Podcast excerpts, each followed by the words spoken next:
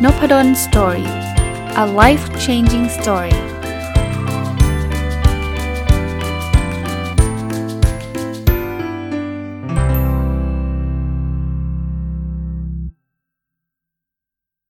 วัสดีครับ ยินดีต้อนรับเข้าสู่นพดลสตอรี่พอดแคสต์นะครับ วันนี้มาต่อจากเมื่อวานนี้นะครับ ที่ผมได้หยิบเอาหนังสือของพี่โจธนาเทียนอัจฉริยะเล่มล่าสุดเนี่ยมารีวิวนะครับ หนังสือหนังสือชื่อ The The Average Tribe วิถีคนปานกลางนะครับ ผมได้ข้อคิดมาทั้งหมด 29 ข้อนะครับ เมื่อวานก็จะเรียกว่าเล่าเรื่องที่มาที่ไปของการอ่านหนังสือเล่มนี้มา แล้วก็ได้มีโอกาสได้รีวิวไป ถ้าจำไม่ผิด น่าจะไปที่ข้อที่ 14 แล้วเรียบร้อยนะครับ คราวนี้มาต่อข้อที่ 15 กันเลยนะครับ ข้อที่ 15 ผมเขียนซึ่งได้ข้อคิดมาจากหนังสือนะครับ ไว้ว่า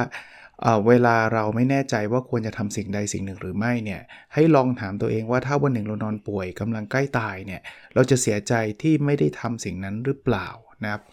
คือมันจะมีความเสียใจอยู่ 2 แบบ นะจริง ๆ ดีที่สุดคือดีใจก็คือจบ แต่ว่าถ้าจะเสียใจมีเสียใจ 2 แบบ คือเสียใจที่ไม่ได้ทำกับเสียใจที่ทำแล้วล้มเหลว อันไหนเนี่ยมันมันส่งผลกับเรามากกว่ากัน ถ้าเสียใจที่ไม่ได้ทำส่งผลมากกว่า ก็คือรู้สึกแย่กว่าก็ให้เราทำซะถ้าเสียใจที่ทำแล้วล้มเหลวมันมากกว่า ก็อย่างนี้ก็ไม่ทำก็ก็ก็ถูกแล้วนะครับเจฟเบโซสเนี่ย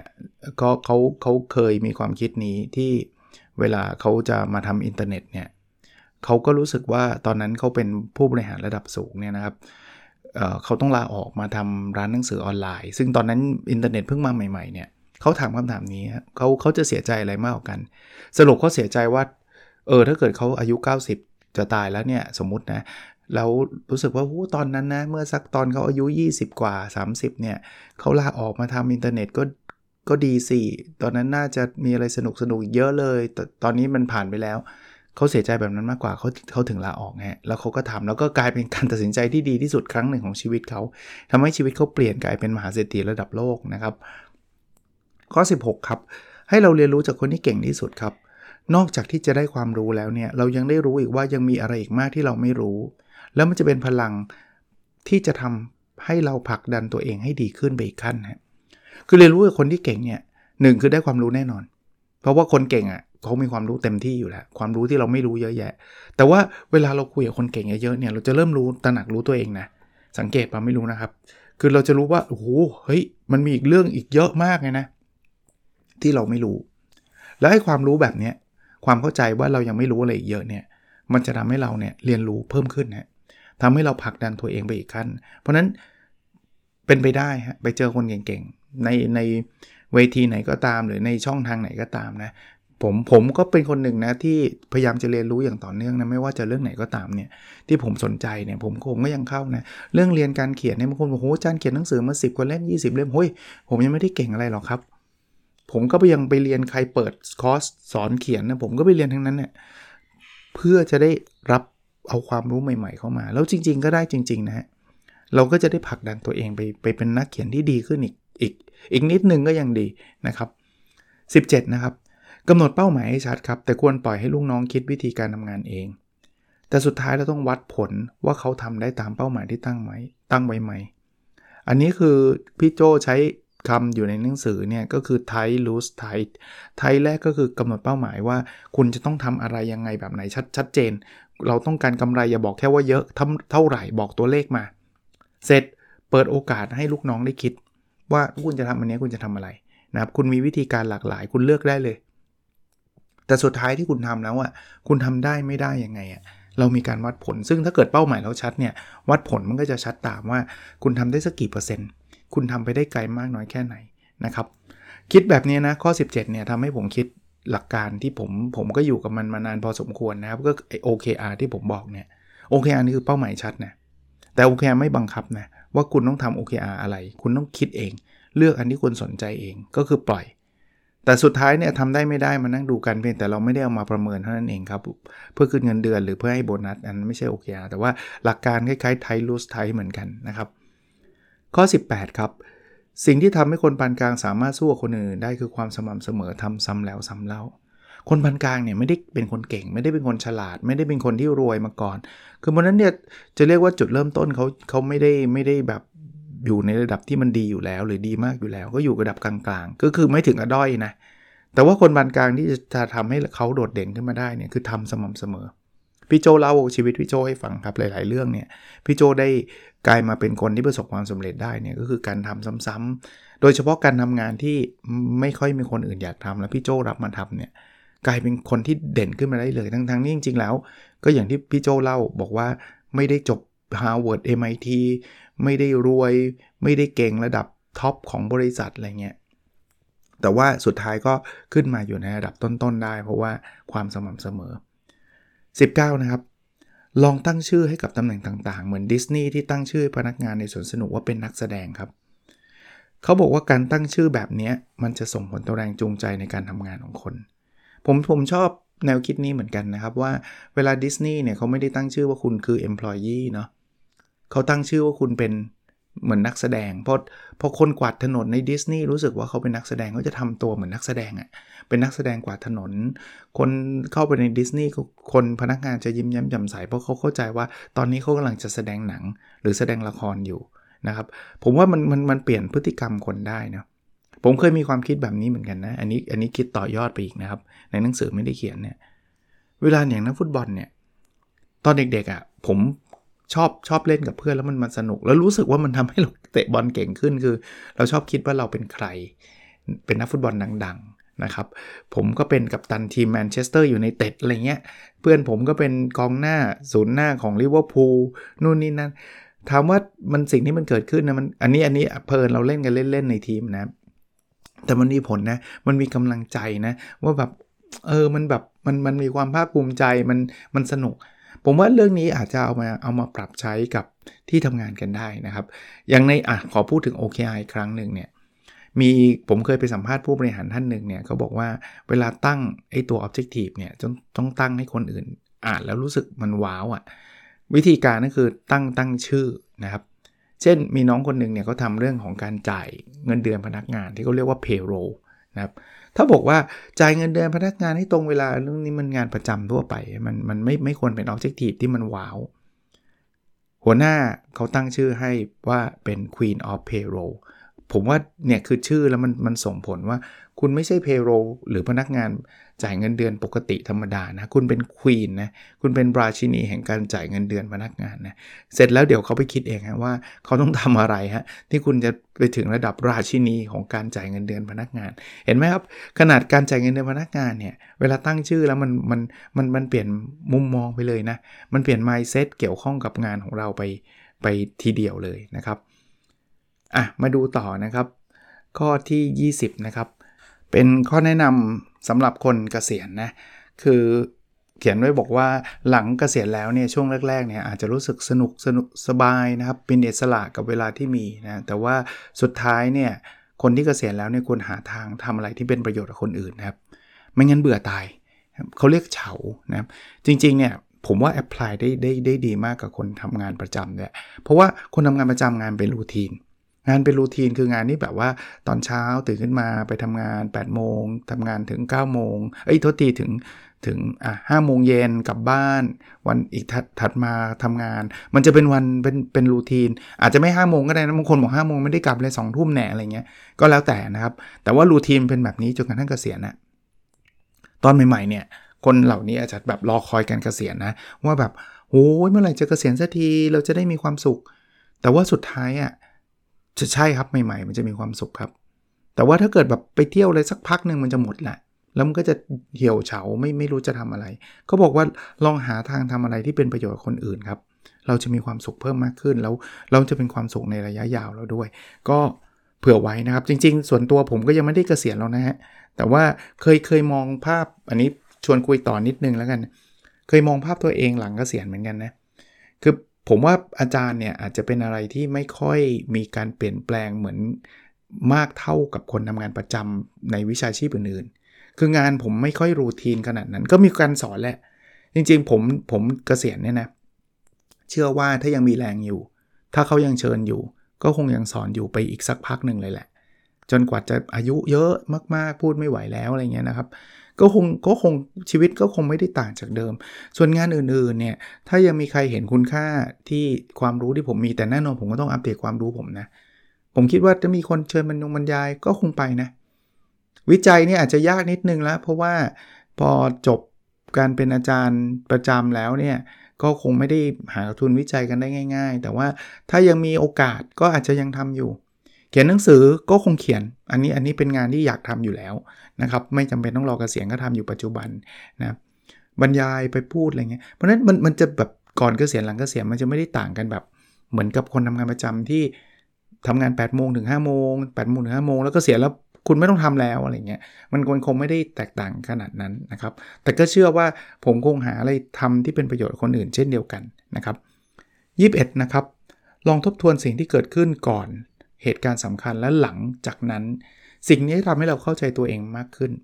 ถ้าเป็นคนรุ่นเรานะตอนนี้นะเหตุการณ์ที่มันเห็นเห็นชัดๆสำคัญแบบระดับโลกก็คือโควิดเราสังเกตชีวิตก่อนโควิดกับหลังโควิดมีอะไรเปลี่ยนไปบ้าง ผมว่านะเอาส่วนตัวผมนะนี่ชวนชวนรีเฟล็กหรือว่าชวนทบทวนก็คือว่า ผมคิดว่าหลายอย่างยังคงเหมือนเดิม การเรียนการสอนยังคงเหมือนเดิม แต่ว่าหลายอย่างมันเปิดโลกมากขึ้น เช่น รูปแบบของออนไลน์ เดี๋ยวนี้ประชุมเนี่ยผมว่าเปลี่ยนแปลงไปเยอะ ถ้าเป็นแต่ก่อนเนี่ยต้องเจอหน้าตลอด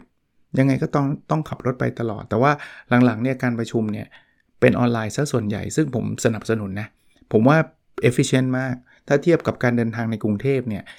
สุดๆ แล้วเราได้ได้ได้ผลลัพธ์ไม่ได้แพ้กับการเจอหน้ากันเลย แน่นอนคงมีบางอย่างบางบางอันที่การเจอหน้ากันจะดีกว่า แต่ว่าถ้าประชุมส่วนใหญ่เนี่ยออนไลน์เนี่ย ตอบโจทย์จริง ๆ นะครับ ก็ยังมีอีกหลายเหตุการณ์นะครับที่เราจะมาทบทวนกันได้ ข้อ 22 นะครับ เราสามารถทำอะไรให้มันเป๊ะ แล้วขณะเดียวกันก็ทำแบบกะกะได้พร้อมกัน คือเป๊ะคุณพี่โจเนี่ยพูดถึงอาชีพพี่โจนะพี่โจจบการเงินมาเนี่ยการเงินมันจะเป๊ะเป๊ะเป๊ะเป๊ะต้องเป็นตัวเลขเท่านั้นเท่านี้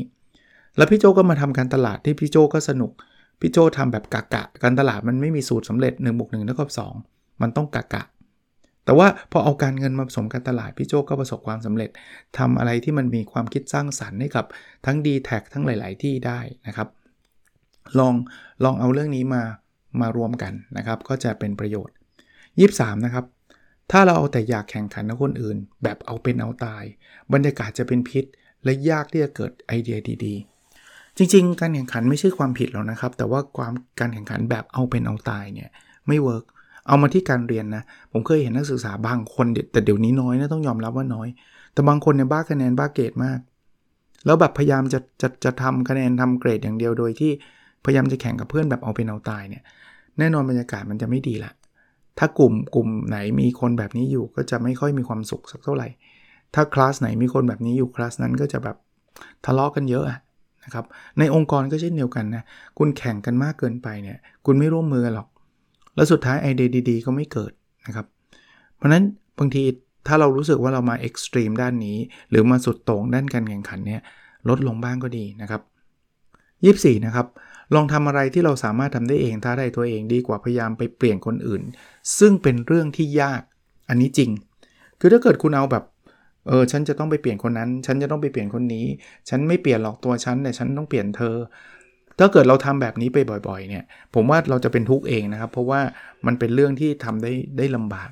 กลับมาที่ตัวเราเองนะโฟกัสที่สิ่งที่เราทำได้ ท้าทายตรงนั้นพัฒนาตัวเองเนี่ยผมว่าทำได้ง่ายกว่า แล้วยังแถมมีความสุขมากกว่าด้วย เพราะว่ามันเป็นสิ่งที่เราควบคุมได้ซะส่วนใหญ่นะครับ ข้อที่ 25 นะครับ ระวังคำพูดของเราครับ การที่เราพูดดีมีประโยชน์และเต็มไปด้วยความหวังดี จะทำให้คนมีความสุข ทักษะนี้เป็นทักษะที่สำคัญ ผมเห็นคนพังเพราะคำพูดอยู่เรื่อยๆนะฮะ คือบางทีเนี่ยเจตนาบางคนเนี่ยเจตนาก็ไม่ได้มีอะไรที่มันแย่หรอก แต่ว่าวิธีการพูดเนี่ยมันดูถูกมันไม่ดีอะไรเงี้ย ไม่ระวังคำพูดเนี่ยคนเกลียดเอาง่ายๆนะฮะแต่ว่าบางคนไปกว่านั้นคือเจตนาก็แย่ด้วยแล้วก็พูดแย่ด้วยนี่อันนี้ไม่ต้องพูดถึง เพราะฉะนั้นเนี่ยคำพูดเนี่ยเป็นเป็นสิ่งที่มันมันมันมันส่งผลลัพธ์ได้ได้เยอะเลยนะครับเอ่อทุกครั้งที่พยายามพูดออกไปเนี่ยลองลองถามตัวเองว่าสิ่งนั้นเป็นสิ่งที่ดีไหมเป็นประโยชน์ไหมเราหวังดีกับคนฟังไหม ถ้าเกิดเราเราตอบคำถามนี้ได้ว่ามันใช่เนี่ย ผมคิดว่าพูดไปเถอะ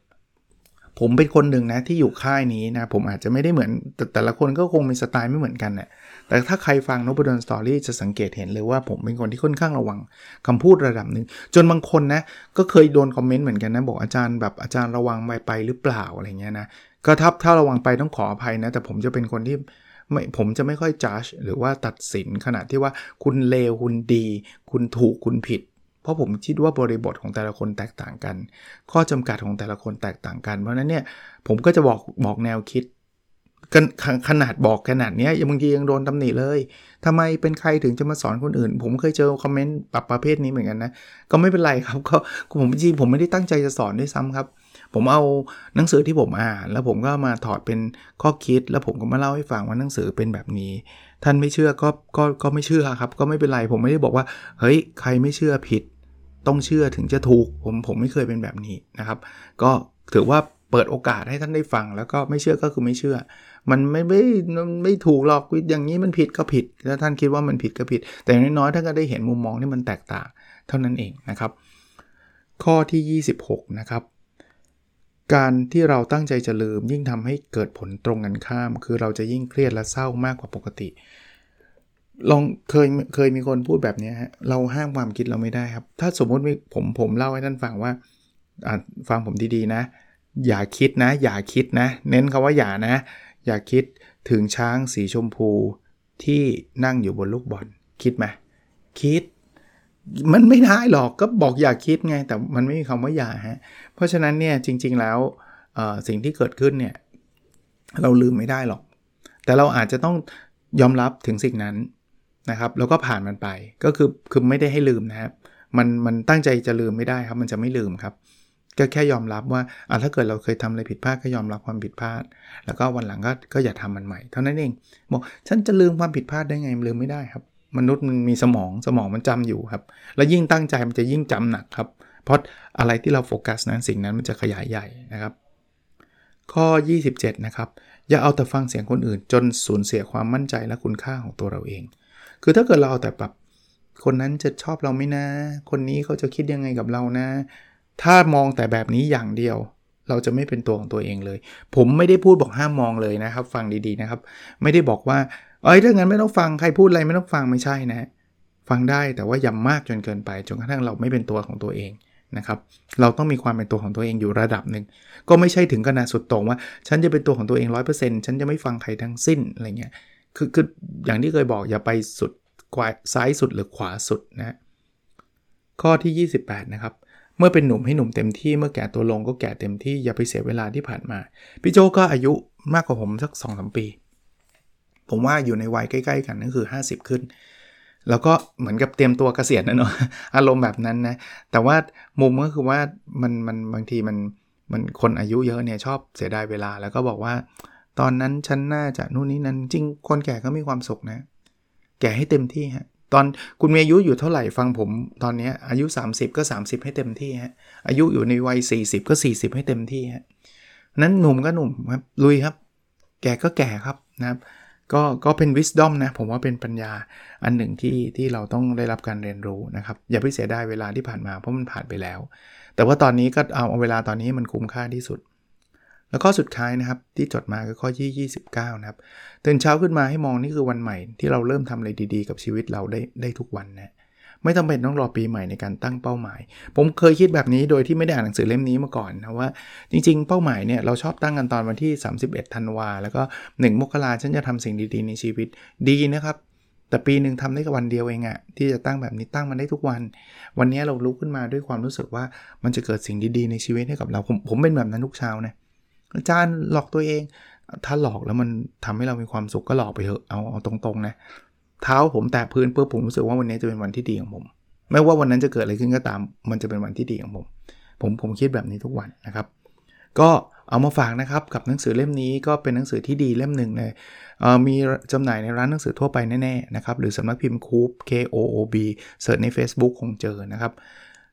The The Average Tribe วิถีคนปานกลางของคุณธนาเทียนอัจฉริยะนะครับ ลองฟังแล้วลองไปปรับใช้กันดู หรือหาหนังสืออ่านกันดูได้นะครับ โอเคครับ แล้วเราพบกันในสดถัดไปนะครับ สวัสดีครับ